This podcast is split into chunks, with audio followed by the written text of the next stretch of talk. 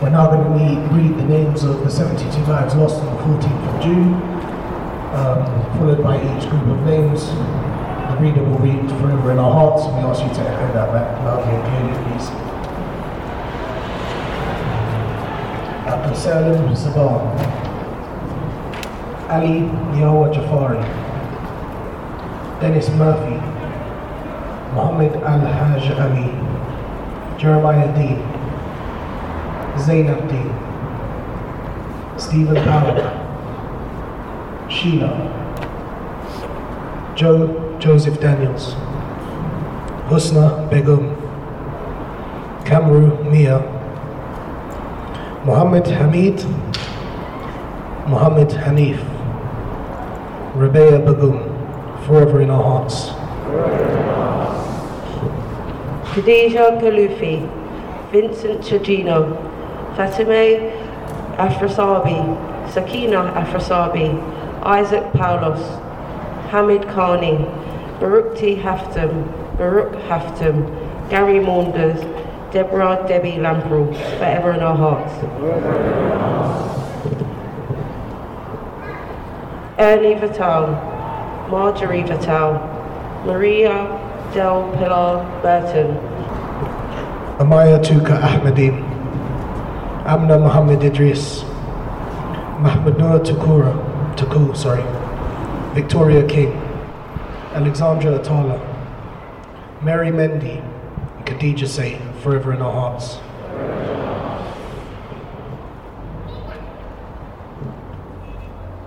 فلاح حمدان بالقادي لينا بالقادي ملاك بالقادي عمار بالقادي جسيكا أوربانو لقايا مو عبد العزيز الوهابي فوزية الوهابي مهدي الوهابي نور الهدى الوهابي ياسين الوهابي forever in our heart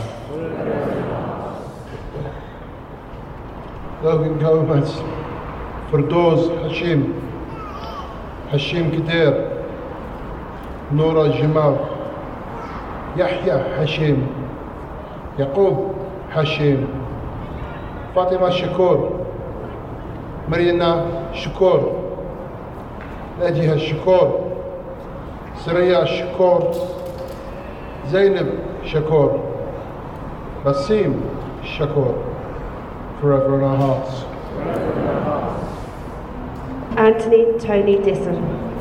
Mariam Elgwahry, Esla Elgwahry, Raymond Bernard Moses, Gloria Trevisan, Marco Gottardi Fethia Hassan, Hania Hassan, Rania Ibrahim, Hesham Rahman, Mohammed Saima, Saba Ahmed Nader, Abu, Fa- Ibrahim, Isra Ibrahim, Fatia Ali Ahmed El Sanosi, forever in our hearts.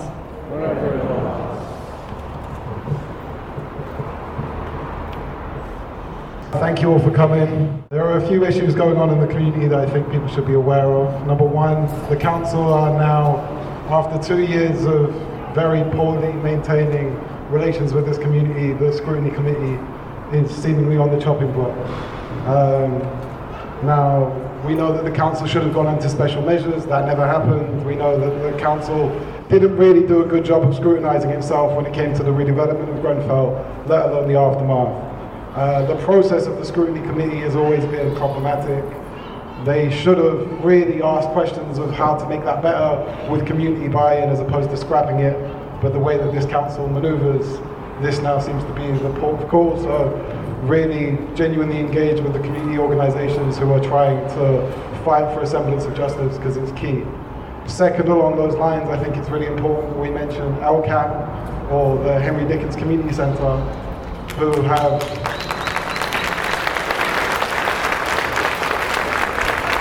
who played such a vital role in the recovery of this community and really set a marker as to how to do it with a level of care at the centre without selling out to a council. who we know operate on a very problematic basis. They are they are a true, truly representative model of this community and really deserve full support in their battle to maintain. They are, by every stretch of the imagination, what a statutory service should look like. They deserve statutory funding, and I would ask that everybody here give them the support they deserve to be able to get the treatment they deserve from this council. Um, other than that, I think that uh, the fight to change regulations maintains.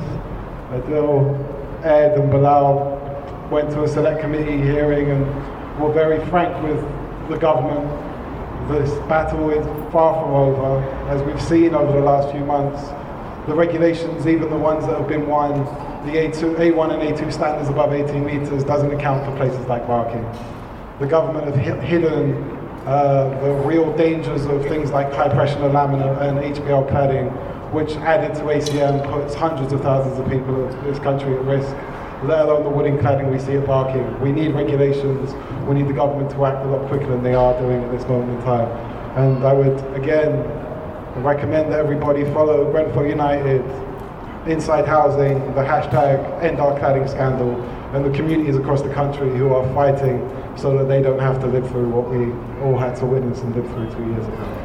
Uh, the final thing I'll say is that Reese Morris is now free.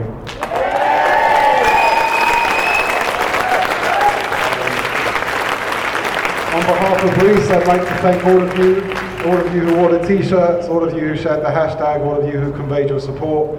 It meant the world to him and it did get to him in prison, including Emma Dent Coad's uh, statement of free Mr. Latimer in the Houses of Parliament, which I think deserves a round of applause for its absolute novelty.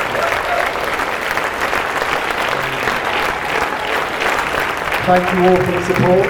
Um, I think that given all that we've been through in the last 25 months, it's hard to see silver linings. But right now, I think that we know who we see when we look around, and we know the commitment of the individuals we see around us. And I think we really do have beyond an embryo of a very strong movement now. And I think we're going to go in a very positive direction, however hard the, and trying that process may be. So thank you all.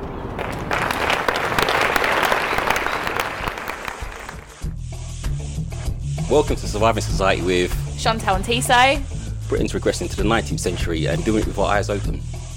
Hi everyone. We are really excited, equally moved to be joined by Dan Renwick today, who is a creative videographer, contributing author to After Grenfell, producer of Failed by the State, and videographer and supporter of Grenfell United. We'll have in our episode guide some links to I can see some of the bits that Dan's been doing over the past few years and beyond. Thank you so much for joining us today, Dan. Thank you for having me. Dan, it would be really great if you just give us a bit of an introduction into what you do and then we'll take it from there and talking about Grenfell. So, I mean, it's probably best I start from coming back. So I came back from Berlin where I was kind of, I was a gentrifier. I lived in the area of Neukölln. And it was an Arab and Turkish area. Then became the hotspot, those are bars.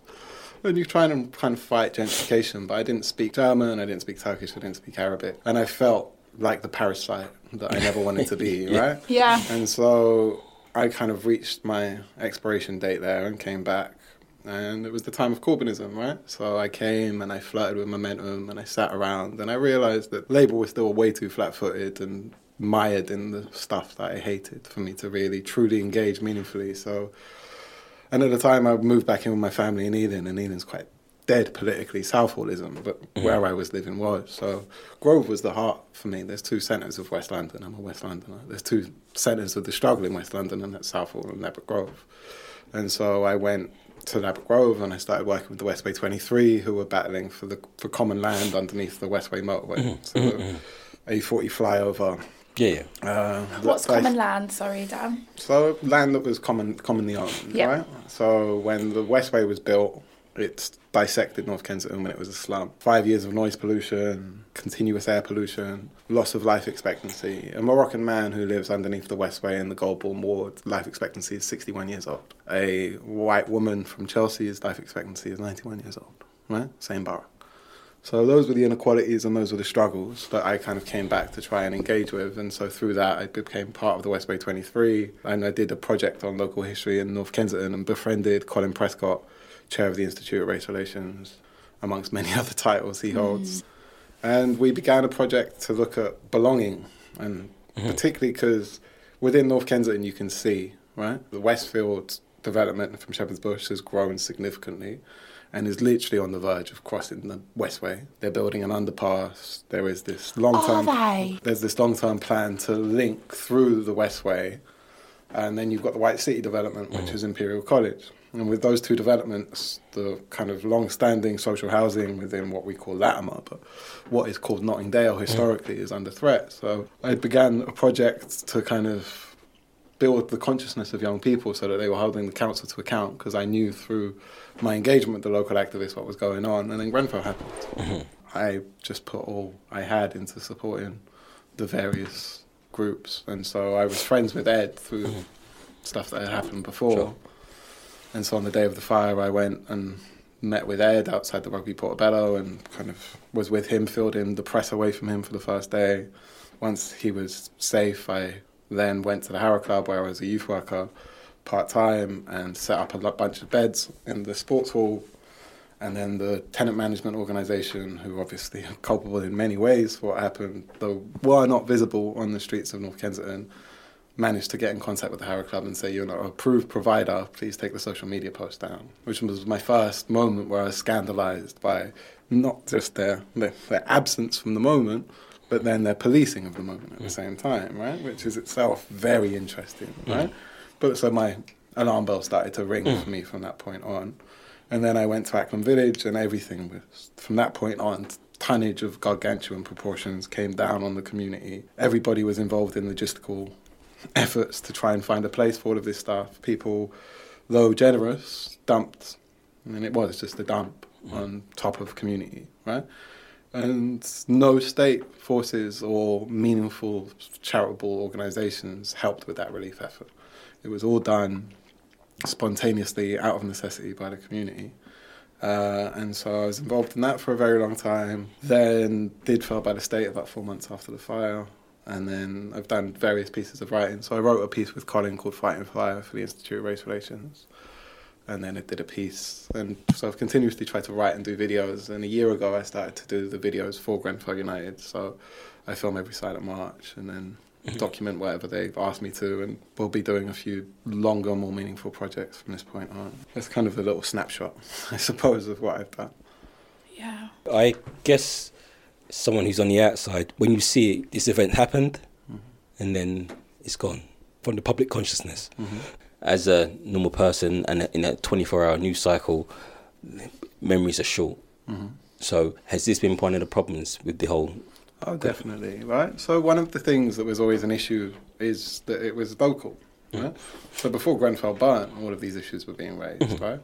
The Grenfell Action Group, but also residents organised themselves. They called themselves Grenfell Community Unite and Grenfell Community Unite formed the compact because they weren't allowed to form a residents association because they had to be part of the wider re- the state residents mm-hmm. association, which was Lancaster West. And so they had to organise amongst themselves, and in the process of doing so, they challenged every level of that redevelopment, right? Mm-hmm. They challenged the loss of the green spaces, they challenged the loss of the sports pitches, they challenged the movement of the boilers, they challenged the way that the provisions were being stored in the lifts. They did everything. For the first few years of their grievances, nobody took it up. Uh, including the local councillors who now pose themselves to be to be champions of that community. They want they, they ignored them. Only after they made enough of a stink that the MP for the time, the Conservative Victoria Borwick, got involved, did the floodgates open, and then there was some level of support, but the support wasn't good enough. Right? Residents asked for an independent safety ass- uh, assessment to be made. They put in freedom of information requests demanding to know the materials that are being put to their building. None of these things were done. I didn't uh, know they'd put in freedom of information right. requests as well. And then, so what? What we what they were left with was a um, was just complete. They were, as I call in my chapter, it's organising on mute. They were just continuously muted in their calls, and then the fire happened. They were called the boy who cried wolf by the local Labour councillor Judith Blakeman. She sent an email to the Labour group on the 14th of June as the fire was still burning, calling Ed the Fire the boy who cried wolf, right? But Ed wasn't the boy who cried wolf. Ed called it for what he saw it as. Mhm. Right? He may not have known it was the PE Reynobond cladding and the SS Mhm. RS 5000 installation. He may not Yeah. have said Arconic and Celotex's name, but he said everything you're doing is going to lead to a catastrophic event, and it's only a catastrophic event that will show just your level of contempt, right? And he was vindicated. And instead of actually treating that moment as a vindication and a need for a change in governance and approach in listening to working class populations, there's just a narrative that is there's a counter narrative that the state conjure, right? And that was always there with people like Ed, right? Yeah. The most forceful advocates of the community were always demeaned or uh, Yeah. put in boxes, and that will come out in the second phase of the inquiry. But many of the local councillors spoke in incredibly damning and disgusting ways about Ed, based on long-term history or speculation about who about his character to demean the points he was making, and all of that is the kind of frame that then prefigures what actually happened on Grenfell, which was a fire on the fourth floor, spreading in, to the top of the tower in less than 20 odd minutes, completely igniting the whole building. Fire service maintained a stay put policy for an hour and 20 minutes too long, around about. In that time, a lot of people essentially got a death sentence because compartmentation, the way that people are kept safe in high rises, was breached by two things, right? One thing was deregulation. Deregulation allowed for cladding and insulation to be clad to that building that was shouldn't have gone above 10 meters and even 10 meters is an arbitrary level which shouldn't be anywhere near buildings some people say it shouldn't even be allowed on dog kennels and then on the other side was austerity right it was austerity and managed decline because you didn't have compliant fire doors you had a stairwell that was too thin you had so barbara lane who did the public inquiries uh, expert report on the spread of the fire called Grenfell a catastrophic failure. And that catastrophic failure meant that the fire service couldn't have fought the fire with all of their materials, right? Which is why when Dany Cotton offended people at the public inquiry on the 27th of September last year, when she said she wouldn't have changed anything about the way she conducted herself, which is a very problematic way of putting it. But actually, they, the fire service were fatally limited within their ability to fight that fire we should never have allowed those materials anywhere near a building. And the thing is that within the decision making process that allowed for these things, within places like BRE, who are essentially our regulator but have been semi privatized since 1992. What a BRE, sorry, Dan. So they are they are regula- they were regulators for Yeah. fire. They will construct and do tests. But the thing that happened from 2006 onwards was that a lot of the materials that was being put on buildings were no longer having to go through lab tests before they were being put on buildings. These were things called desktop studies. Desktop studies came through an ambiguity with the change in housing regulation, uh, in housing regulations, uh, put into place by New Labour that meant that you could combine two materials that had not been lab tested, based upon scientific reports looked at at a desk like this. So we could sit down, not be scientific, not be anything, look at reports and say, actually, It's okay. Right? It's okay. That's so we, okay. can, we, we can put that stuff together, right? And so when it comes to the cladding that was attached to Grenfell, depending on the safety test you look at, there's a BBC report that says in certain conditions, and it seems that Grenfell is this condition, that you shouldn't allow anything between below an A1 or an A2 standard clad to buildings. That's the new regulations that have come in, right? The cladding that was on Grenfell was class E, yeah? Within the conditions it was on that building, right? Now, there is a decision making process here that means this isn't a tragedy, right? There are enough people complicit within a decision making process, within a targeted sale, a local authority that are non compliant with fire safety, a central government that don't care about the lack of regulation and actually assist plastic insulation companies to replace or fight against other forms of insulation and give huge contracts to these organizations. There is malfeasance, there is corruption, there mm-hmm. is everything you need to know to know that probably scores of people deserve to be criminalized and stripped of the right, absolutely stripped of the right to administer life in this country. And they've, and they've not yet. So right? the question would be then: so why is this the case? Some would argue it's on the verge of conspiracy theory, and some would urge to think about is it just something that rich people don't care about poor people? Something as simplistic as that. I'm a, I'm a student of Sivanandan probably more than anyone else. So the, and he, the market state. The market state versus the good society, right? The good society holds that you have people before profit, mm-hmm. at least in some way, shape, or form, right? I mean, we've lost the battle for meaningful socialism within this country. Our battle now, at this stage in our history, is democracy versus fascism. But we're in that battle of democracy versus fascism. There is a form of liberalism that stands to say that the market should be regulated, mm-hmm. right? That there should be certain things that are at least publicly owned or a mixed economy. This is not radical left wing thinking, this is Keynesian, right? Mm-hmm. That still exists within many European countries. right? Yeah. Scotland doesn't have the same problem because it had a fire, of Garnock Court, which led to a shift in regulations and devolution has allowed them to avoid the absolute extremity that England and Wales are living through with this thing. And just to put that in context, right, you, there are two forms of cladding in this country that light like kindling, right? One is called ACM, which is Arconic are the almost sole makers of, and the other is high pressure laminate. Now, tests conducted on high pressure laminate were hidden by the government for nine months post Grenfell because of the public health crisis that this exposes, right?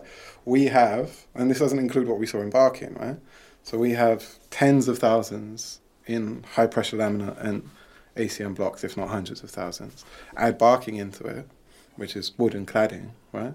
Or wooden exteriors. You have innumerable people in this country living in precarity because there is, as we don't regulate, right? So, in the wake of Grenfell, civil servants have been given diktats by central government to regulate, right? But they hate regulating. There's videos of this guy, I think his name's Martin Neal, uh, online addressing a conference talking about this, and it's like he's pulling out teeth.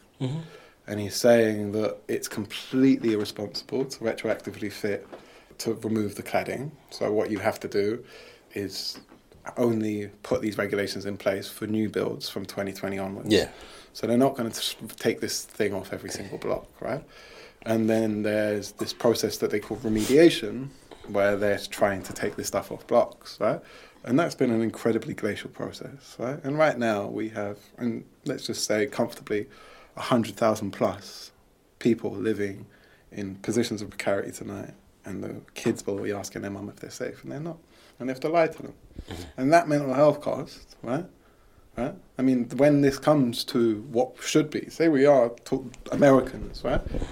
Like mental health anguish of those people. Mm-hmm. Right? When we get to all of this stuff, right? When we go through the litany of violations that this state has allowed its populace to go through in regards to this, this is billions, man. Mm-hmm. This is absolute billions, right? Because uh, serious, if I were living in one of those blocks right now, I'd be I don't know how I'd live, man. Like and and this for me is one of the most damning indictments of the left in this country. Because we had the whole of the left, or that self identifies that, mobilized because Grenfell happened four days after the general election.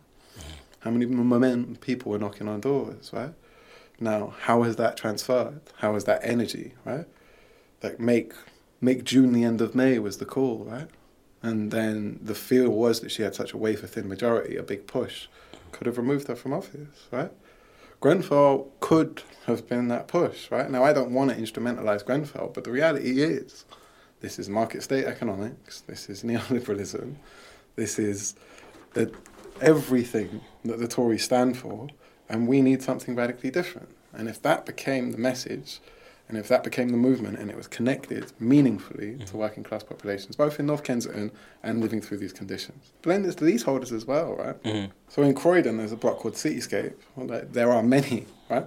Where private leaseholders have bought apartments, not flats, not social housing, not right to buy, flats, right? And they're now having to pay for the removal of this cladding in their service charge. Right? Some of them are having to remortgage their house. Some of them are having to move out because they can't afford this. Mm. At the, no, the like central government had to be forced to make funds available to remove this stuff. They had to be forced to make funds available to subsidize the removal of this stuff for people in private housing. Right? When these contracts come, it's places, companies like Rydon who attach the stuff to Grenfell, who then get the contract to remove it. Right? Mm. And so people are just at the trough here. Right? It's a money spinner. And even when people are culpable for mass death, they still get the contract. I would agree with this whole analysis. It's it's the market that drives things, but how do you change that? How do you get them to take notice? Because the whole rhetoric, especially especially Brexit coming, the first headline is free trade, market, market, market, trade deals, trade deals. It seems even even how people talk, it's all about money, hmm. not about people. And this is the sad thing: working class people believe the same. It's all about money. How do you get meaningful change? The people that are committed, you can see that they want to change. But how do you move that energy to the wider populace to get people to understand? Because this doesn't, it, this isn't just a local thing; it's nationwide. And there's a global element Yeah, yeah, well, 100%. right? So we have to challenge corporations meaningfully, right? We have to have. Look, so after the fire, Jeremy Corbyn spoke about compulsory purchase orders, Mm-hmm. right? 1,200 empty homes within three mile radius of Grenfell, right? Central government, they're ours now. You're not living there. Vacant homes, take them, right? All possible, all done by other capitalist societies. This isn't communism we're talking about, but if you are not using homes and there are homeless people, we're requisitioning them, mm-hmm. right? And that is something that's a vote winner. Right? Mhm. The thing is that there's populism within that, right? If you genuinely act in people's S- s- interests yeah. against corporations, you will win votes within this country. The thing is, you won't have the markets on your side. Yeah. And you'll have to deal with their sabotage. But let's be real, corporates having to deal with that anyway, right? Why not go ham? Mm. Right? Right? Why not go ham? He's, he, no matter what he says, he's going to have to deal with the, with the threat of capital flight. And at the end of the day, these lot have got billions invested within this country. They've got huge property portfolios. They've got hmm. offices they have to move. Call their bluff. And if they go, well, it makes us a step closer to socialism anyway. We've got a financialized economy. Right? We need to diversify our economy. So actually, it's just the, it's just about political will. It's definitely about political will. If, if there's a will, it can be done. But even if there's a slight whiff of like socialism, the media are turning it into communism. He's a communist, and I don't think most people know what a communist is. It's just a thing that gets banded around, and it's the fear that the mass media and this and government create of moving away from this market state that we have. And you can see how people are really scared of it. And even though it's not in their interests, because inequality is getting wider, they'll defend it. Hmm. And they believe that same narrative. So I was speaking to someone who's on benefits, and their view is that they need to pull themselves up. No, it's Um, the bootstrap. The period, bootstrap, yeah. And I'm thinking to myself, like, do you know it's not it's not your fault you're in this? the systems in place. You're telling me about the system, how it makes you feel when you go to the dollar office. That's not you. That's the system. It's fan on again, T. Yeah, the press will always be the worst about themselves. So I don't know how to translate this this energy from the, that Grenfell moment into meaningful change. Oh, but that, I mean, there's various ways, right? Mm. But I mean, it depends on the level you take it. But you take like Chernobyl, right? The mhm. Yeah, yeah. HBO production, Yeah, right? yeah. Now I watched the crescendo of that program, and I think Grenfell, right? Mm-hmm. So the point at which uh, Legasov stands in the court and says, "Why did this happen?"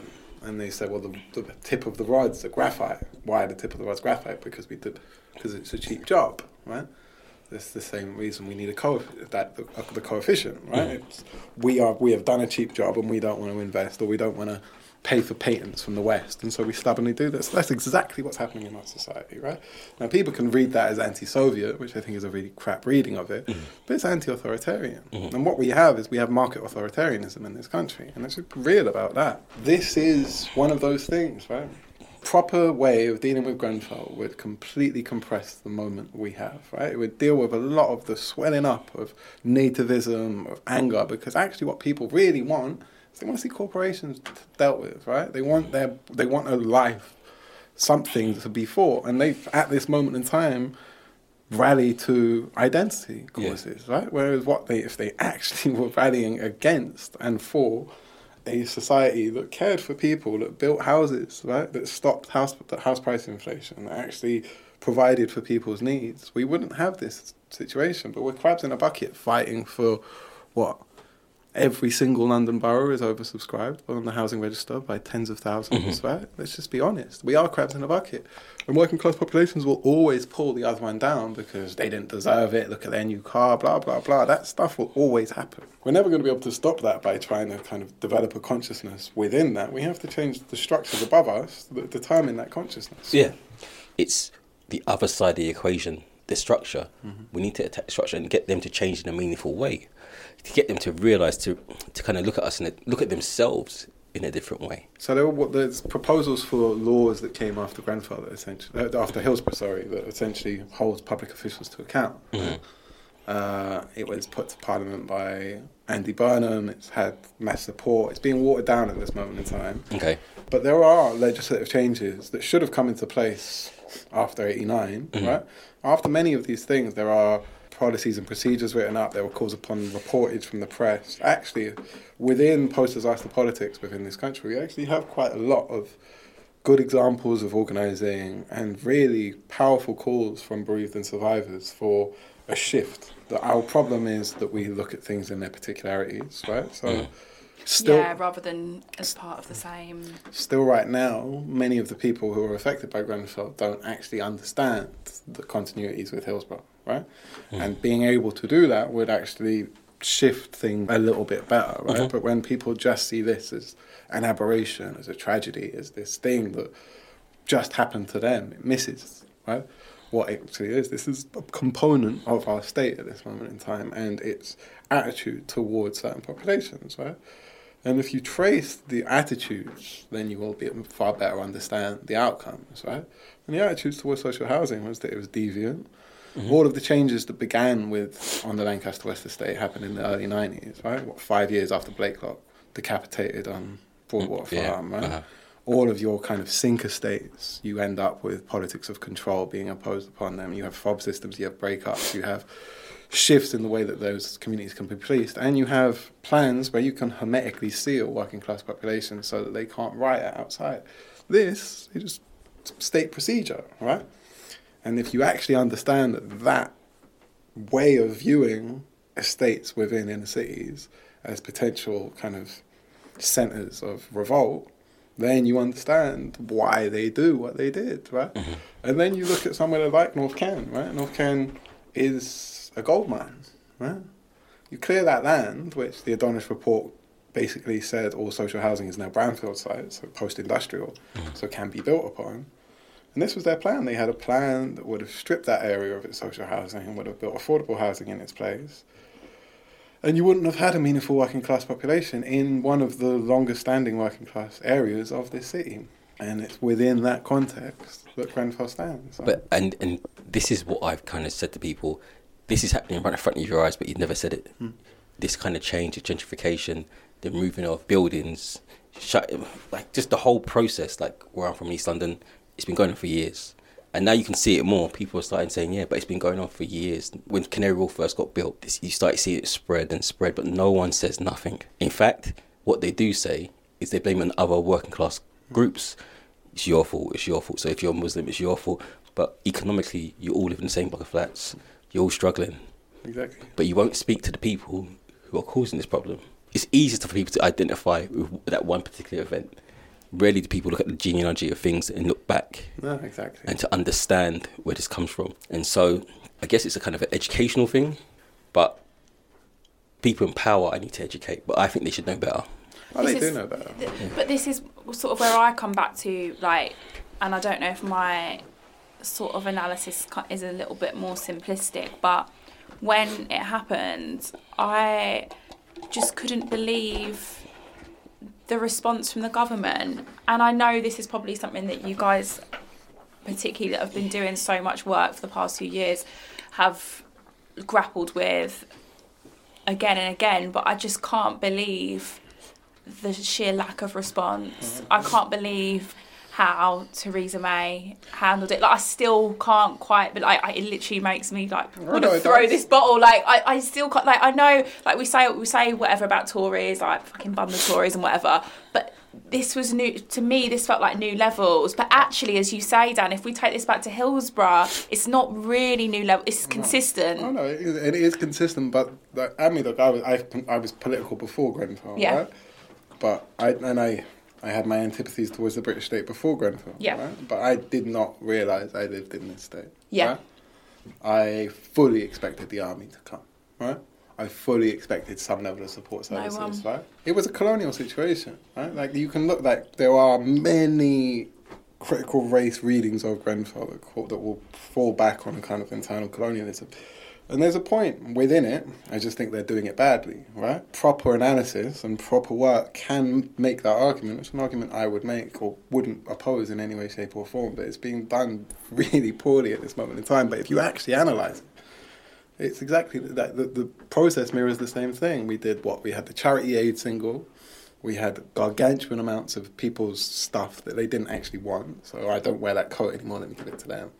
Flea ridden clothes dropped on a community of course, there were loads of nice things bought, loads of new things bought, but again, people don't necessarily want them, right? This idea that well, you you've been given it, so you must take it. Well, no, I don't want it. Right? Most of the stuff that was given was sold for tonnage. Really? It wasn't even processed as to what it was. It yeah. was weight. Mm. Right? By the end of it because hmm. there was just too much of it. So people actually giving you flea-ridden stuff. Oh, there was that was all manner of stuff. We did like, like seriously when I say logistical efforts, I mean people having to go sort through old clothes, new clothes, baby clothes, like every like separating toiletries, like repackaging. Seriously. But this is how I hate to make this comparison, but well, I think it is relevant, but this happened in this happened in Calais as well. Mm, no, I agree. But this is what I mean. This is happening in Calais, like the the sheer just stuff just dumped on people is, impoverished by the state. But it's, but it's, it's this goodwill stuff, right? Mm. It's this, this band-aid stuff. It's this it's I give, therefore I'm good. No. Say, but this is the thing, when they see stuff, it's abstract to them, it's theory to them. So I'll give you something, like I said, I'll give you it. And it's the fact, it's the fact of giving to a charity or a cause is seen as good enough and it's that abstraction that is problematic because people don't see there's human lives there, there's stories there, there's history there. But take right, like the wonderful stories of people mobilising in Leicester, Manchester, Birmingham, packing their half of the provisions mm. and coming down. Water and stuff, that was brilliant, right? Mm. And a lot of those guys brought stuff that we needed, mm. right? Mm. But like, if your story is I came to Grenfell, right, mm. which is something I hear way too often, yeah? Mm. What did you do, bro? Mm. You dropped a couple boxes, you moved some boxes, you stored through provisions. like seriously, that stopped the actual work that we needed to do. Right. Mm. mm. Once that was all finished, three four months down the line, then the real work started to begin. Right. Mm. And by that point, you'd had, to, and this is this is the tricks of the British state. By this point, you've severed the bereaved and survivors from the community. Mm. Right. Now, the bereaved and survivors are organised amongst themselves. Their office is in the south of the borough. And I understand exactly why all of those decisions were made. But these were decisions weren't made by the group themselves. These were donations given to them. And so, rhetorically, organisationally, politically, you had two, two different formations mm. within the post Grenfell situation, just in terms of affected groups. Right? You had the people who still lived in the area, who witnessed the event who knew people who died but weren't family members, so friends, and that's thousands of people in that mm. area, right? And then you had the direct bereaved survivors, right? And both those are constituent groups they should be listened to, right? And then you mm. had all of the interlopers, right, mm. in and around that. And through all of these things, you've had a very effective politics of containment from the British state, mm. right? And at some point, we will have to map all of the ways that they did it because I don't believe they got out of second gear and I think they are incredibly effective. And it's really important for people to understand exactly how this state operates.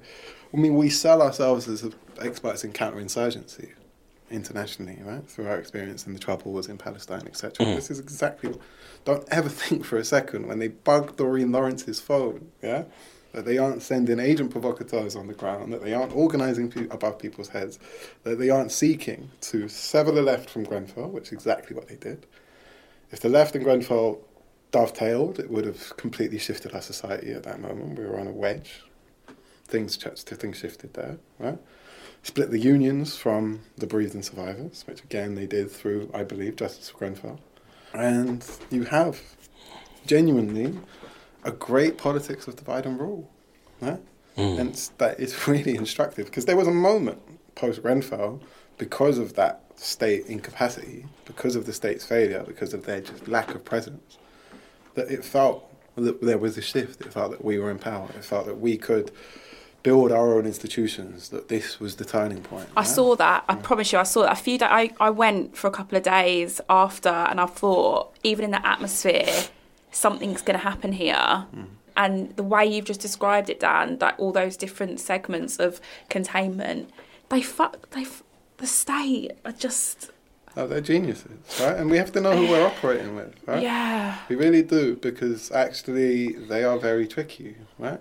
And they've demons and angels amongst them, right? Like, not mm. everyone who's an operative of the British state is necessarily a bad person, but it's within containment, right? So now you don't really have, apart from a few of the most vocal of the bereaved and survivors, you don't really have them speaking out or challenging the process of the public inquiry, right? Because some are engaged in a class action lawsuit that takes Whirlpool, Arconic, and Celotex to court in America, so they don't want to disturb those wheels of justice. The criminal investigation is still ongoing. The public inquiry is still ongoing. And if you've bought into that process of justice and you're all, and you're lawyered up and you've got all of mm. these advisors, then those people who are arguing for a shift in power, end to RBKC's dominion over the north of Kensington, all of those things, they sound like pipe dreams, right? And what you really are concerned about is the process that's before you, right? Because everything else is a wager, and this is not a wager, right? And I completely understand that logic, but that logic then allows the British state to control everything, right? The release of information, everything, right? And so we need something. I've always argued that we need something that doesn't have to be public, but that grounds that campaign so that they, the British state, know if they don't do right by that community, we will light it up. Right? Now, I don't mean that in necessarily a terrifying way, but I've got no problem saying it. Right? Rodney King, it wasn't the beating of Rodney King that led to LA burning. Right? It was the verdict. Mm. Don't ever think that the embers of Grenfell have burnt out. Right? They mm. haven't. Yeah. We stopped right, like but us lot, like my lot, we've stopped that many times. I mean, we've been, we've shut down meetings, we've done the, mm. we've done the radical thing, we've worn the radical garbs at various points, but actually no, we've actually maintained social order in many ways. And But- I actually think the British state should pay, should have subsidised us for a Yeah, certain of amount of time. course. I, I just think they want you to. I think that's a contingency they're prepared for, and they really thought about that, and they have formulations how they always do when there's a riot, and they will blame it on the rioters, not the actual what, what's been not the actual history, and the present and that moment to explain away the riots. They'll blame it on working class people, But I think that and that's and that's what's scary because it's not just done once. They do this all the time. No, of course. But then they'll paint it that we're vengeful and we're Yeah. bloodlust. We're not vengeful, man. Look, if I, like, as I've said many times, right, if I go source some contraband and sell it around the student union right now and I know it's a bit dodge, I'm going pen. Mm. If I get drunk at your SU bar, drive back to London and crash my car, what? What happens? Right, I go pen. Yeah. Right? You sell cladding and insulation that shouldn't go above 10 metres, apply it to a 67 metre building with government ministers and local councillors enabling you. That is manslaughter by the same logic, right? Yeah. We know that. We don't. Have, I don't have to have a lawyer tell me that that's not the case. I don't care about the intricacies. We know, right? Chernobyl, people had to face justice, right? There was the state culpability that allowed for those materials to be put into the reactor mm-hmm. and a fail-safe mechanism that wasn't good enough that made the state culpable. But the individuals who made the decision to make to do the safety test, who played with lives to the extent that they did, also had to face crim- criminalization. Now, just compare Chernobyl to Grenfell. Nobody's faced justice in that way yet, right? Nobody. This is one of the most expensive criminal cases the Met have ever had. There's been a crisis of funding about it, right? There's been eight people questioned under caution, I think. Mm. Four, eight people. No one's on remand, right? Nobody's lost their job. People have resigned. People have got their pay until they've resigned. People aren't disturbed. Like they've got away with it. Mhm. The system is not built to provide justice when people like that are culpable. No. You can start to criminalize individuals, or because at the very least, these guys should never be allowed near human life again. hmm yeah. It's not a radical claim. Yeah. I'm not saying that these guys, all of them, deserve prison time. I'm not necessarily buying into carceral logics, but I am saying for damn sure the state need to whippen up and tool up enough to, pro- to protect our lives because these guys made decisions that led to mass death. hmm Unregulated power leads to mass death, right? Our checks and balances are gone. right? Yeah. Hundred percent. And this is and this is a liberal position I'm calling for, right? Everything I'm saying here is what the state is supposed to exist for, and this is what the market has done. It's eroded things to such an extent that there has been a collapse of these things because actually, what is it? Like, what is the ingredient within our society that means that what I'm saying sounds as sound that can't be accepted by this state? What is it? Because it mm. baffles me. Because actually, criminal culpability is quite easy to establish here, right? And at the very least, there has to be something where the state sees this and goes, well, we need to do something because otherwise these people are going to white out. and they're not thinking like that, right? Yeah. So do they think that we're bluffing or do they want us to? And is there something in their long term plan which makes us flaring up expedient for them? Can they do something off the back of it? Is that exactly what they want, right? Because it seems that they're gaslighting us, as I've said, mm. right? Like, one of the, there's been like fraud cases, like arrests following Grenfell, prison time following Grenfell. My friend Reese Morris, right? My friend Reese Morris was put in prison for, but he got an eight week sentence, so four weeks for mm. threatening a councillor, the deputy leader of the council, mm-hmm. and he got suspended sentence for that, and then having a verbal altercation with the site manager of Grenfell Tower, he got an eight week sentence. But just eight weeks for that. fucking mm. joking? So, so someone who is clearly I can't even I can't even speak. Like that person got an eight week sentence, and no one else. There's been n- absolutely nothing else. So the people that actually caused the fucking fire. Like, they haven't had anything, I, right? it actually makes me want to vomit. Like The guy they who- are the disgusting. The guy who took pictures of dead bodies left on the road outside his yard went straight to prison. Really? I don't. Yeah. Straight off the Grenfell, man. Really?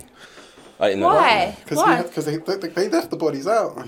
He went, was in a protected area, took a picture, put it on social media, criminal sentence, right? And it's not. We're not dumb, right? Hmm. We're not dumb, and we're not irrational, and we're not hysterical. And what we want is justice, Hmm. right?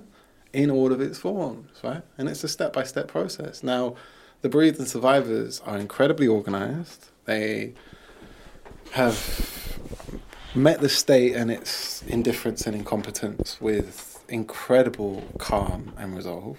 And they have made key victories along this way, right? It's their organising, right? I mean, when I say them, I mean Grenfell United. It's their organising that led to the government releasing hundreds of millions to remove cladding from blocks in public and private housing.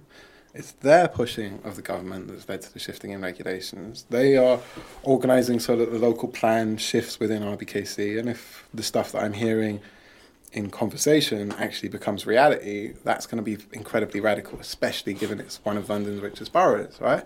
So there have been these key gains, right? And I'm not saying that we are in a politics of absolute despair, right? But when it comes to the real holistic change that comes from this, there's two things that has to happen. Number one, people have to know that if you do these type of things, there are consequences in it, right? And that you are not insulated just because you're a chief exec of a billion dollar company, right? And you're not your, your position on the stock exchange doesn't mean you are ring fenced. You are culpable, and you will face justice, right? One thing, and then it's this shift that says actually people before profit, right? Which doesn't mean that profit is, is impossible, right? There are plenty like Rockwool. Rockwool are an insulation company we've had for time, right? Fiberglass isn't the greatest thing to inhale. If you rub your hand against it, it can cut. We know all of that mm. stuff. We grew up around that stuff. I had that stuff all over my yard when I was mm-hmm. younger, right? I was constantly warned about Yeah, yeah. Rockwool, right? But doesn't burn houses to the ground, doesn't burn estates to the ground. It doesn't take concrete blocks and make them into monstrosities, right? And that is that's that, that this is U.S. corporations developing plastic products that they are targeting us for sale, right? To non-compliant local authorities who don't have regulatory bodies that will do anything to make them criminally culpable. And what do we think Brexit is, right? Mm. And what do we think Boris is to Trump? And what do we think the risks are of a, a further deregulation? This is what I've been trying to say to people that most people don't really understand the complexity. But when they're talking, keep talking free trade, free trade, what they're talking about is deregulation. For example, one guy called out was talking about the EU stopped us putting e labels in our jam, and what it was all about was this one, this one thing had a link to cancer, and they stopped it, stopped putting it. So it wasn't the EU stopping; it was trying to regulate a market because they wanted to just keep putting this in there. But people don't understand that. Free trade means deregulation. It means you're open to market forces. or rather, it's separate from that, or the other side of that is what does regulation mean? Like, is regulation not what Dan is pos- is talking about? Like, actually making people Safe. accountable and trying Safe, to keep yeah. people Safe, safe. yeah. Like, why are we? perhaps we need to talk more about like the positives of. But it's trying to explain that to people to understand that what it means because at the moment, when you say regulation, people don't really understand. Yeah, but it's red tape, right? And this Yeah. is it. This is the, and this is that. And this is one of my critiques of Labour, right? yeah, I was just going to say it's, this is the fate of the left. Why have we not done I, I, this? so I, and I said it. I went and spoke to a Labour Party meeting last week, Mm. and I said regulation is pro-life, not anti-business. yes, Right? yes, that's and I said you can take that.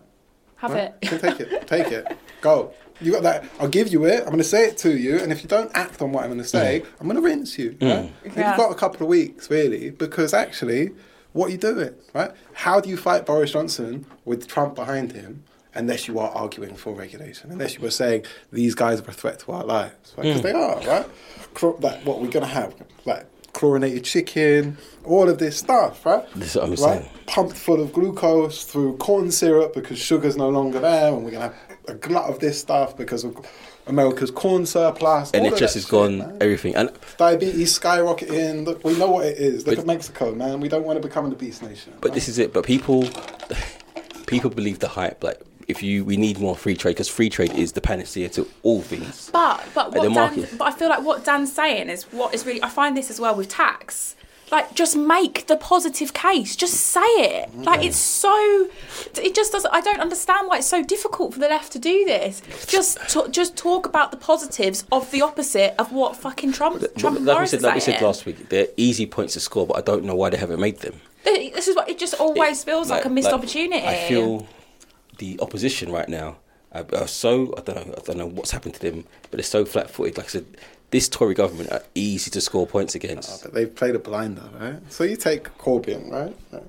Just a little thing, right? Mm. Yeah. Right? You take just before the 2017 election, right? Terrorist attacks. He attacks Theresa May for cuts to policing. Mm. And austerity, he goes policing, policing, policing, policing, policing. What happens? Boris Johnson, 20,000 more police, right? Now where's Judo, right? And this is, that Seamus Milne and Jeremy Corbyn have to wear this critique. And I'm very serious with it. We've got higher rate of per capita incarceration of black men in this country than the mm-hmm. United States, mm-hmm. right? We've needed fundamental police reform for an incredibly long period of time. We've shifted to surveillance policing, which nobody really talks about when we talk about the loss of the Bobby on the beat, mm-hmm. because they're they're watching us in ways that no other state watches their populace, right? They're in everything, right? I'll give you an example when I say that, right? Uh, a year ago, an altercation happened online when somebody tried to argue I profited from Grenfell. It wasn't true. The issue fizzled out, but when it was quite uh, fresh, I went to the silent march filming, and I had one of the senior local police officers approach me and say, Dan, my name's Frank online. Dan, we saw what happened online, mate. There's four officers here just in case. right? right? Come and find us if anything happens, right? That's the level of our policing, right? Now, we haven't had a meaningful engagement with that from Labour, and now we have no ability to critique the growth. So now we have surveillance policing plus 20,000 more police. Oh, we've got. Yvette Cooper saying that we need police. And then we need the police. Yeah, and, and so and so we actually don't have a meaningful leftist response, right, to fundamental issues within our society. But this is the thing. I've, when I said before, like people are always towards China. That was always the way it's going to be, because these systems, uh, they they exist, and it's too the benefits of a government to have that level of social control is too good to pass up on. You have Facebook that has all your information on, Instagram, WhatsApp, and these things you're volunteering your information. Oh, yeah, and this is it. And and just look at this this stuff like the big data or whatever Yeah. it's called. This new, they know everything, Yeah, man. So they know it- everything. there was no other way to go, and no government can resist. They say if we can join this up, it's just a gold mine. But take like Dominic Cummings, right? Hmm. Dominic Cummings played with big data Yeah. to do the lead vote. I mean, he's built his reputation on a relationship Mm-hmm. with Cambridge Analytica and big data, right? All right. Seamus Milne, what did you do, bro? Alasdair Milne's son, right? Wrote a book on the the Thatcher government's war on the miners in the hmm. eighties. What do you know at this moment in time about what technology has done to surveillance in this hmm. country, or political movements in this country, and how are you going to counter all of these infomercials, all of these video responses that these that are making per day, right? Hmm. Like, just look at the shooter in the El Paso shooter, right? Radicalized by Trump rhetoric, and Trump spent billions on targeted ads calling people invaders, etc. Right? yeah. And all, all of the rhetoric is there, right? So we know, so our left, if we're serious about this, institutionally, with the resources of a Labour Party, have to develop their own media, have to develop their own big data sets, and have to genuinely fight this war outside of the terrain it is. But I mean, look how flat-footed. Yeah. Strategically and tactically, Labour are at this moment in time, and they've made categorical errors, which are going to really hurt us long time. Because look, however we go forward, mm-hmm. Grenfell should have been an argument for regulation, really simple regulation, and it should have been. And, I, and then this is again, this is job creation, right? You you construct second exits on all existing tower blocks. Mm-hmm. You retrofit sprinklers to all existing tower blocks, which ninety five percent of our social housing doesn't have sprinklers Yeah. the most effective safety, safety mechanism to prevent fire in the world, and 95% of our social housing doesn't have it. Yeah. Which is, in and of itself, as a t- statistic, the, the indictment that you need of this society. It doesn't care about working class life, right? Standard. We know that now. So mm. let's let's have a politics that says it's, we have to force it to. And in the process, we're not saying that the state gets the contract or some central committee is going to make this decision. Of mm. course, private companies are going to get the contracts to do this, right? Mm. We're going to have to buy these materials. It's a capitalist market system. There's growth. It will mm. increase our GDP. By every marker of market society logic, we're good, right? I'm not saying anything here that means that there's an ideological shift. But for whatever reason, we have flat footed incumbents within positions that should be making very dynamic decisions that just aren't. And they've messed it up, man. I don't know. I, I, I see when I see the Labour Party, I think of them as archaic now. And it, like I said, the my thing's been studying the far right, and since the 1980s, they've become more sophisticated, cleverer, using or use it online, and the left has been absent from that conversation completely. And the thing is, in the 60s, the left used to be very active, but the the right have taken the same move, the same things that they, they the left used to do, and just re- reinvented them That's amazing. Right? and it's it's the it's the culture war they've won online. That's it's also YouTube. That take like YouTube. Mhm. right? For whatever reason, the left have a problem with putting a camera in their own face and the kind of ego position that would make you a vlogger, right? So what do you have? You have the right hold free reign Yeah. on those platforms, and all of these guys are what watching Jordan Peterson, Ben Shapiro, 100%. right? And that, that seriously, Ben Shapiro has done so much Done work so for these lot, right? Because he gives it like this little He's an idiot. He's an absolute idiot. But this is this is the thing. So I think to myself, we, we, last week we had a, a short conversation about Corbyn, and one of the Because key after things, the Brecon um, result came in, like the right have the right now have got to the point where this po- the populist stance that they occupy is all about personality. There is no points to the personality in the left. I see none. I just see an old guy with a beard and just mumbling facts. No one cares about facts anymore. You can make the case for regulation and you can make it sound sexy. You can sex it up. Yeah, you inject some emotion But into also, it. I've, I've said for a long time, you just necklace Farage, boy. Like, serious? Yeah. Like, you see him in a public debate, Mm-hmm. right? Chief him. Like, think about how many I know, people. it's so like, easy, that's what it is. Just push him, right? Yeah. Like, little things, Yeah. right? Which is kind of like, yes, bruv, right? Yeah. Little things, right? Little Yeah. wins in our media, right? Like, barge him when you see him. Little things, right? Yeah. But they have big effect, right? Because Yeah. somebody's going to look and say, ah, my man, right? Yeah, yeah. Who does that shit, right? Who actually does it, right? It's a bigger question, right? There was a lack of representation in our country, mm-hmm. right? There's a fundamental crisis of representation, which manifests with Grenfell, but it manifests with Brexit, right? Mm-hmm.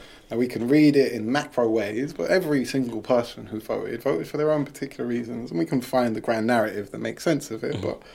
Within that, there is a turning over the table because it's going, you lot aren't working in our interests. Right? Mm. For 20 years, we had a globalist economy that meant that we weren't working in the working class interests in this mm. country, gutted their industry, mm. right? Didn't actually provide any jobs. All of these big corporations who said they were going to come with the savior, the LGs and etc., collapsed their projects within five years. All of these guys are constantly threatening the British state to remove their production plants. And so workers are hurt, right? And so it don't, it's not surprising that they flip up the, the table. What really needs to be there is someone who genuinely seems to speak for and to those communities. And what do we have, right?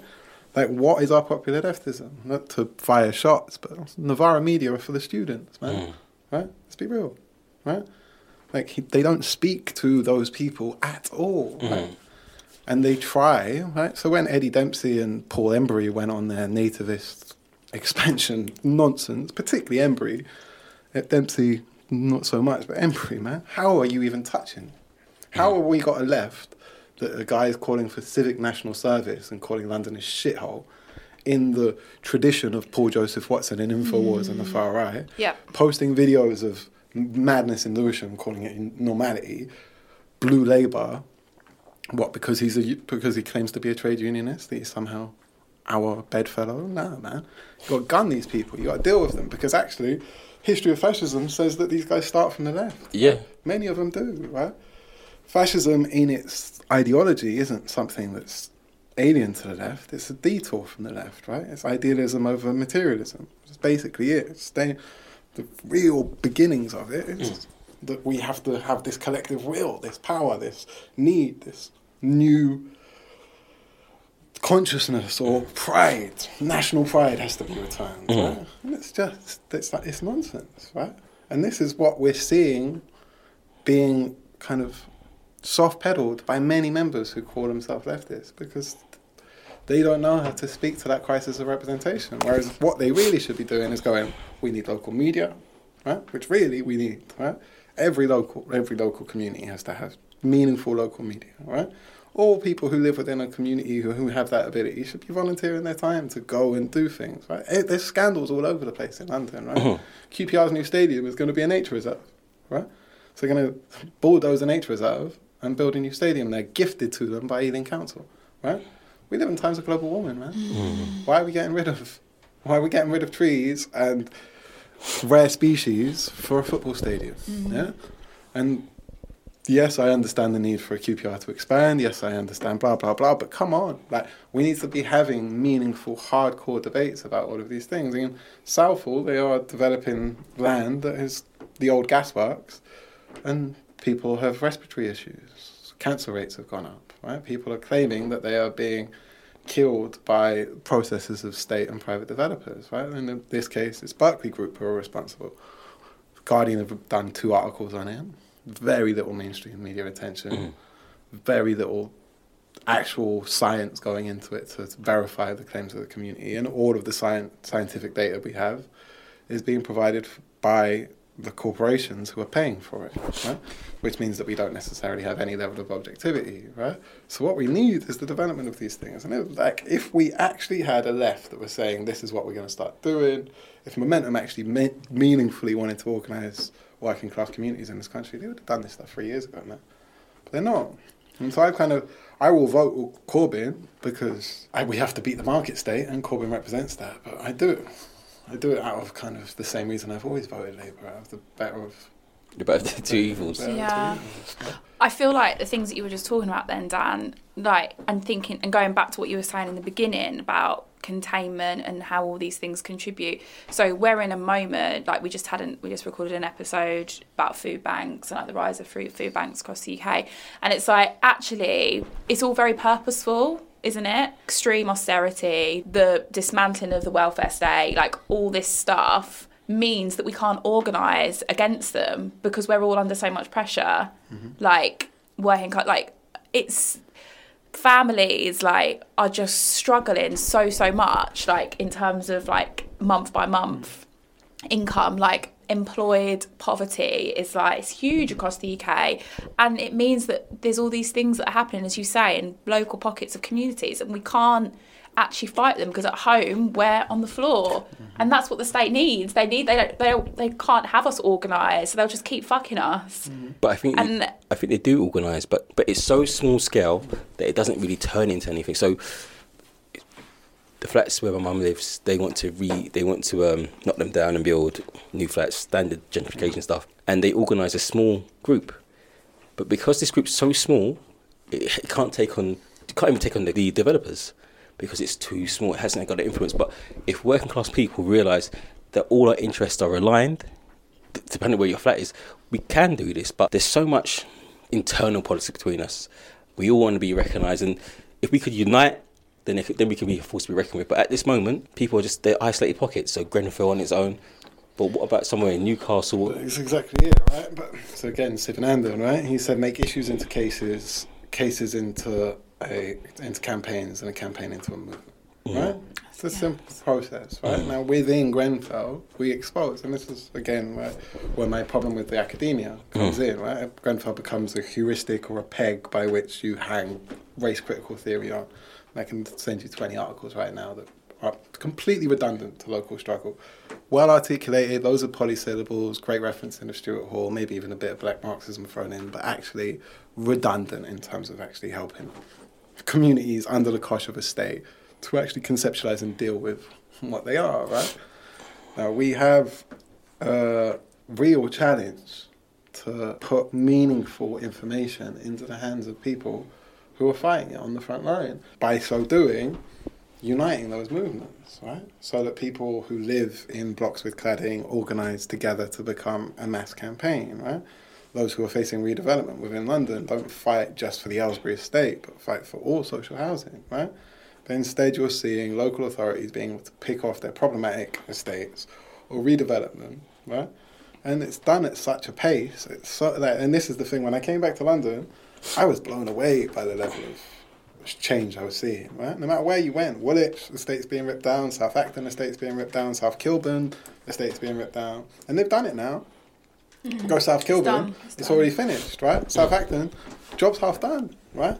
Like, and like, and within five years, it's gone from the most sink estate within the local ends to somewhere where it costs eight hundred thousand pounds for an apartment, right? That's the White City estate, right? Yeah. On Fontaine Road, right? Six hundred to eight hundred thousand pounds for a block right next to the White City estate. People, you, people, I know people who were offered houses on the White City estate who said no every single time, even though they were bigger yards because of the fears of living in that area, right? Mm. And now you have these people buying them, and then they're buying them, and they're not necessarily even safe, right? So you have this whole economy of gentrification, and the mm. gentrifiers aren't necessarily even in blocks Yeah. that aren't going to kill them. Barking is a key example of that, right? So, like within all of the stuff we're discussing here today, you see that there's the embryo of a meaningful movement that could fundamentally shift the state if you had a left that was wise to it, and if you had an academia that were genuinely concerned about the truths being displayed by reality at this moment in time. But we live in a time of narratives. Mm-hmm. And Grenfell just becomes a useful peg to hang your politics on or a stick to beat the Tories with. And it's not good enough. I think you're right. It cuts across class as well. Yeah, You're right. but- it's such a missed opportunity. If you're working class, you know at some level that this is happening. Whether on some kind of superficial level or if you're a reader of politics, you know. So we have to do what we've always done, do it ourselves. Mm-hmm. And so- and, it- and this is this tradition goes back well, well into the 19th century in Britain. So mm. the Tolpuddle martyrs, the Luddites, all these people, it's working class people doing things for themselves. And this is how, this is how it's always been. But this this kind of revolutionary part of us has been kind of taken away. I think the last time we saw it was like the poll tax riots, maybe, or the I miners' agree, but strikes. so the way to respond to food banks is breakfast clubs, right? Mm-hmm. Like right now, across London, and this is one of those things, right? Organisationally, and this is one of those failures, right? People can read the Panthers all they want, but what do the Panthers do, right? Panthers started the breakfast clubs. Mm-hmm. Yeah. Breakfast clubs were fundamental. Yeah. What do we have right now? We have three million children in abject poverty facing starvation over the, the summer period because there's no free school meals, and the mum can't afford to feed them, right? Three million in this country at this moment in time. That means that there is probably somebody, in, especially in London, mm. in every in every ward, mm. right? So what you do, you find a community space that you can, and what it will cost fifteen pound a day to feed fifty kids, and that's minimum, mm. right? Like we could probably you could probably go little and get that shit cheaper. Like, a couple gallons of milk, a bit of bread, big boxes of Rice Krispies and that. Those kids are going to be that will transform their day, right? And in that process, we have the beginning of a movement, right? Because we're waking up early, we're doing for self, hmm. right?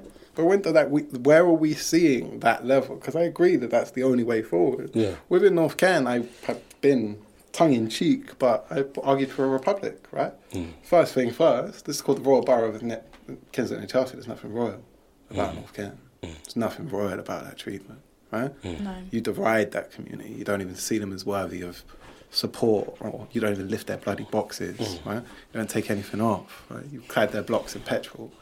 It's not royal anymore. So right? And then serious. I don't want it that it should not be under their dominion. We part of the problem locally is you have a cabinet system within Kensington. Mm-hmm. Obviously, you have a huge amount of the well-to-do who live within that borough who vote en masse for the Tories.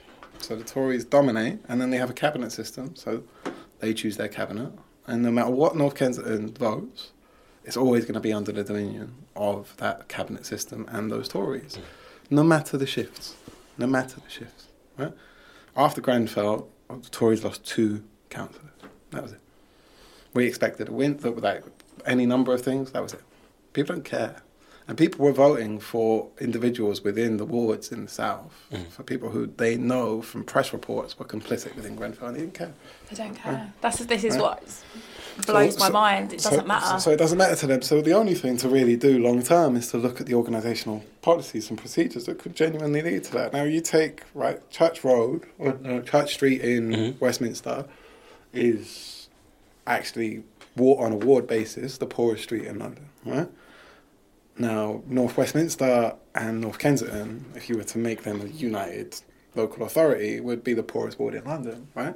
But because of the nature of that setup and because of the gerrymandering and all of that, they're the two richest boroughs in London. They're the two, right? Hmm. Westminster and Kensington are the two richest boroughs in London, yet they contain within them The poorest the poorest, right? Mm-hmm. And that is hidden statistically, purposefully within this state, right? And anyone who's looking at a long-term solution to this has to see that by that process of self-organizing, that has to lead to that formation of that political movement that says, actually, look at it. This is our new line, right? Mm-hmm. You read Paul Beatty's The Sellout, right? Like, mm-hmm. I've given it to Oh, a I few people as a joke, that's right? such a good. He That- that's redraws the book, lines. sorry. Of, redraws the lines of the hood, right? Mm. Says this is it now. This like brings back a level at which, right? And that's like part of the reason that you f- that part of the way you fight gentrification, mm. right?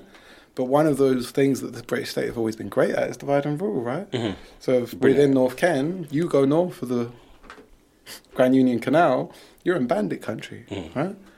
So they they effectively divide that community with gang war, mm-hmm. right? And that's been going back time immemorial, right? Mm-hmm. It's because in the DNA of the area. So if people saw commonalities with people similarly oppressed to them and organized with them, and that, I mean, after Grenfell happened, the big MCs, the big dealers, all of them um, collapsed all of that beef and came and helped because it was bigger, right? Just like in the riots, you saw the unity across Yeah. warring sections of the British populace, right? That only existed for a short window, right? The meaningful politics is to extend that window and see what's possible when people see the commonalities over the differences and see who their oppressor is, right? Those things only last like momentarily. Same thing with, the kind of LA riots mm-hmm. in the was it early nineties. It's very so brief that mo- and you can see the potential, and you think where's it gone? Because for that moment, you think things can really change. Mm-hmm. They could really have meaningful change, but whether it's state run or whether it- whether they control them, because if we can sense it, they can sense it. So if they have things set up in place, but those moments, I could, just growing up, I could, there, there's a few of them that you can see through in mm. my lifetime, mm. but we lose it, and I don't know why. No, I'm the same. I'm like it's it's that, and that's a very interesting question to ask from an academic perspective. Is what is the constitutive elements that build that unity, and what brings what leads it to its dissolution, hmm. right? Because actually, really, meaningfully, it's antipathy towards the state, hmm. right? It's a deep and profound knowledge that the state aren't doing its job, hmm. right? And that's what happened when Mark Duggan was killed, and it's what happened, right? with Grenfell, right? And those were two pivotal moments within the politics of our generation, right? And for me, you can't really talk radical politics unless you took good positions on the riots and on Grenfell, right? They are the tests of our of our movement, right? And the embryos of our movement. And from those two events, we will have a very meaningful politics if we can actually build upon it. But part of that is to politicize disaffected, racialized working class people, right? Who are roadmen, mm. right? Who were politicized by both of those events, right?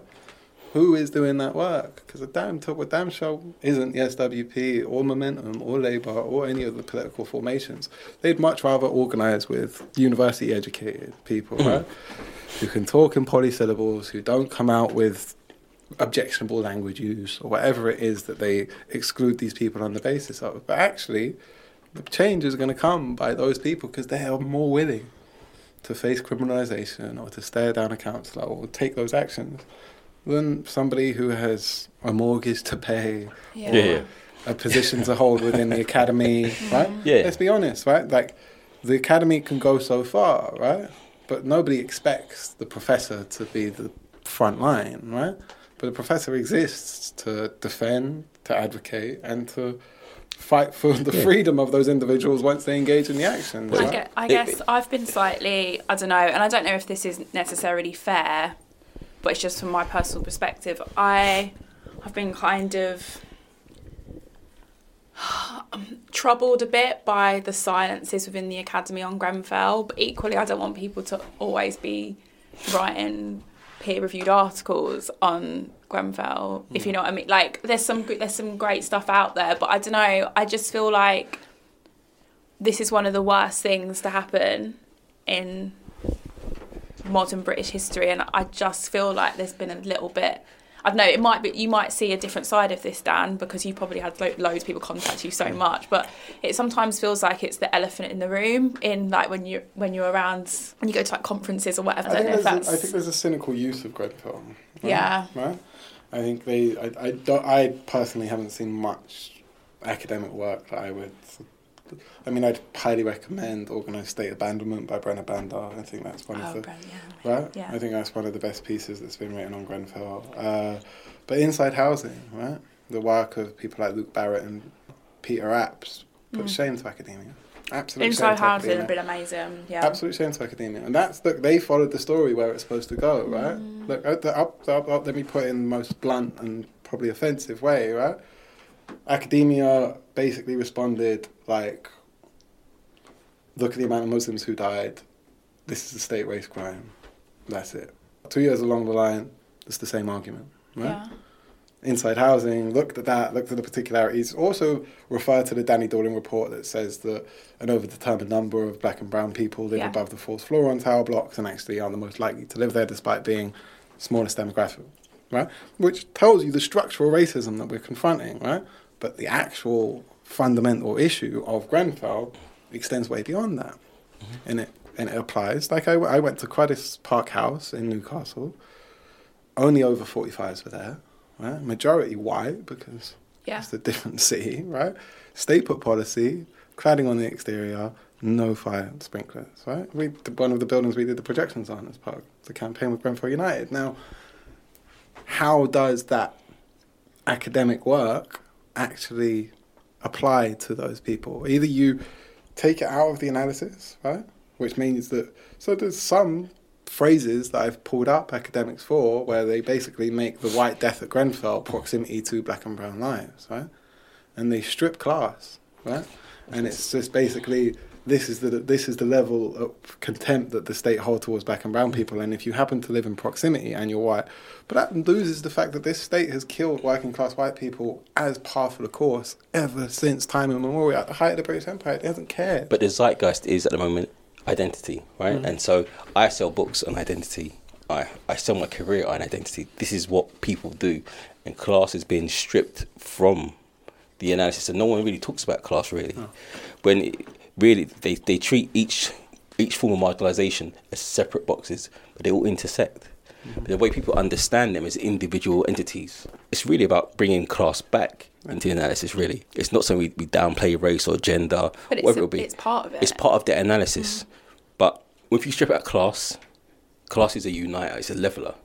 You also give people the opportunity to take class for themselves in a way that isn't But this is it. the- inclusive of But, but genu- Everyone. genuine class politics makes academics uncomfortable, Yeah. right? Because actually, by, mm. by, by for the very nature, the books you read, the conversations you have, right? Working class organizing, it's quite hard, right? Like genuinely, like I understand the bridge that they are building, right? But like you have to go at a slower pace, right? You can't talk in the polysyllables. People aren't gonna fucking read Foucault, yeah? Mm. And like everyone should read Foucault anyway, right? Some people learn and know through lived experience. What they need is hope, right? And they need structure and they need like somebody willing to do that work and then encouraging it, right? It's actually not rocket science, right? And like, I think that, as I've said within more, all my engagements with academics, I say, look, there is a real window here that's not closed, right? Not closed. Like there is a very real need for people who are in the know to put that knowledge in the hands of the people who will take the struggle forward, right?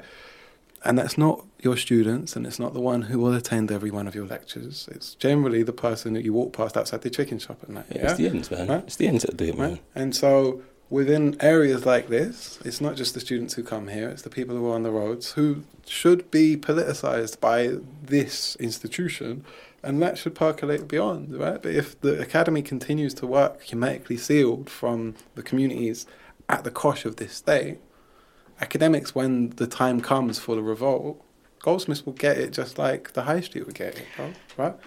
Right? And that's it, right? These places aren't insulated from these things. They are part of part and parcel of it, right? That's a really good place to end. Thank you so much, Dan. Thank you for having um, It's a longer episode, but it's been important and it, It's deep. it's It's deep. deep. We're so grateful for you you, joining us. Yeah, we'll have some links to stuff that you can follow in the episode guide. Thank you so much. Cheers. Bye.